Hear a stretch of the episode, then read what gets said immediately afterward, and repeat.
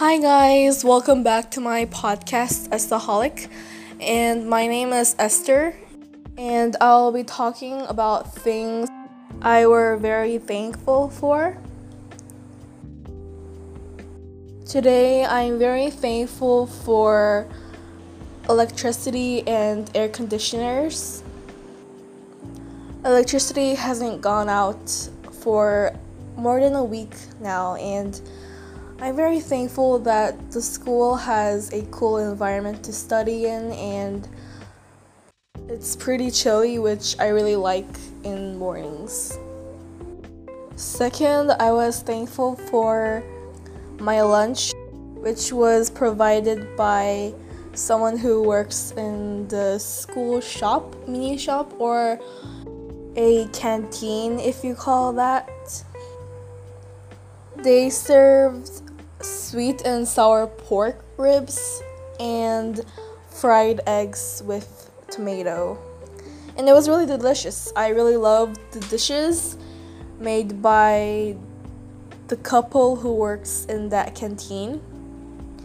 And it's pretty hot there because there are no fans or air conditioners, so I hope they don't um, get sick or ill by the heat while they're cooking.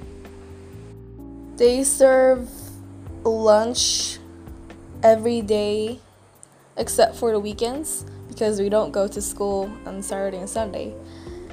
They have started doing uh, selling lunch from last week and it was pretty good start because a lot of students pay for lunch and they all said it was delicious.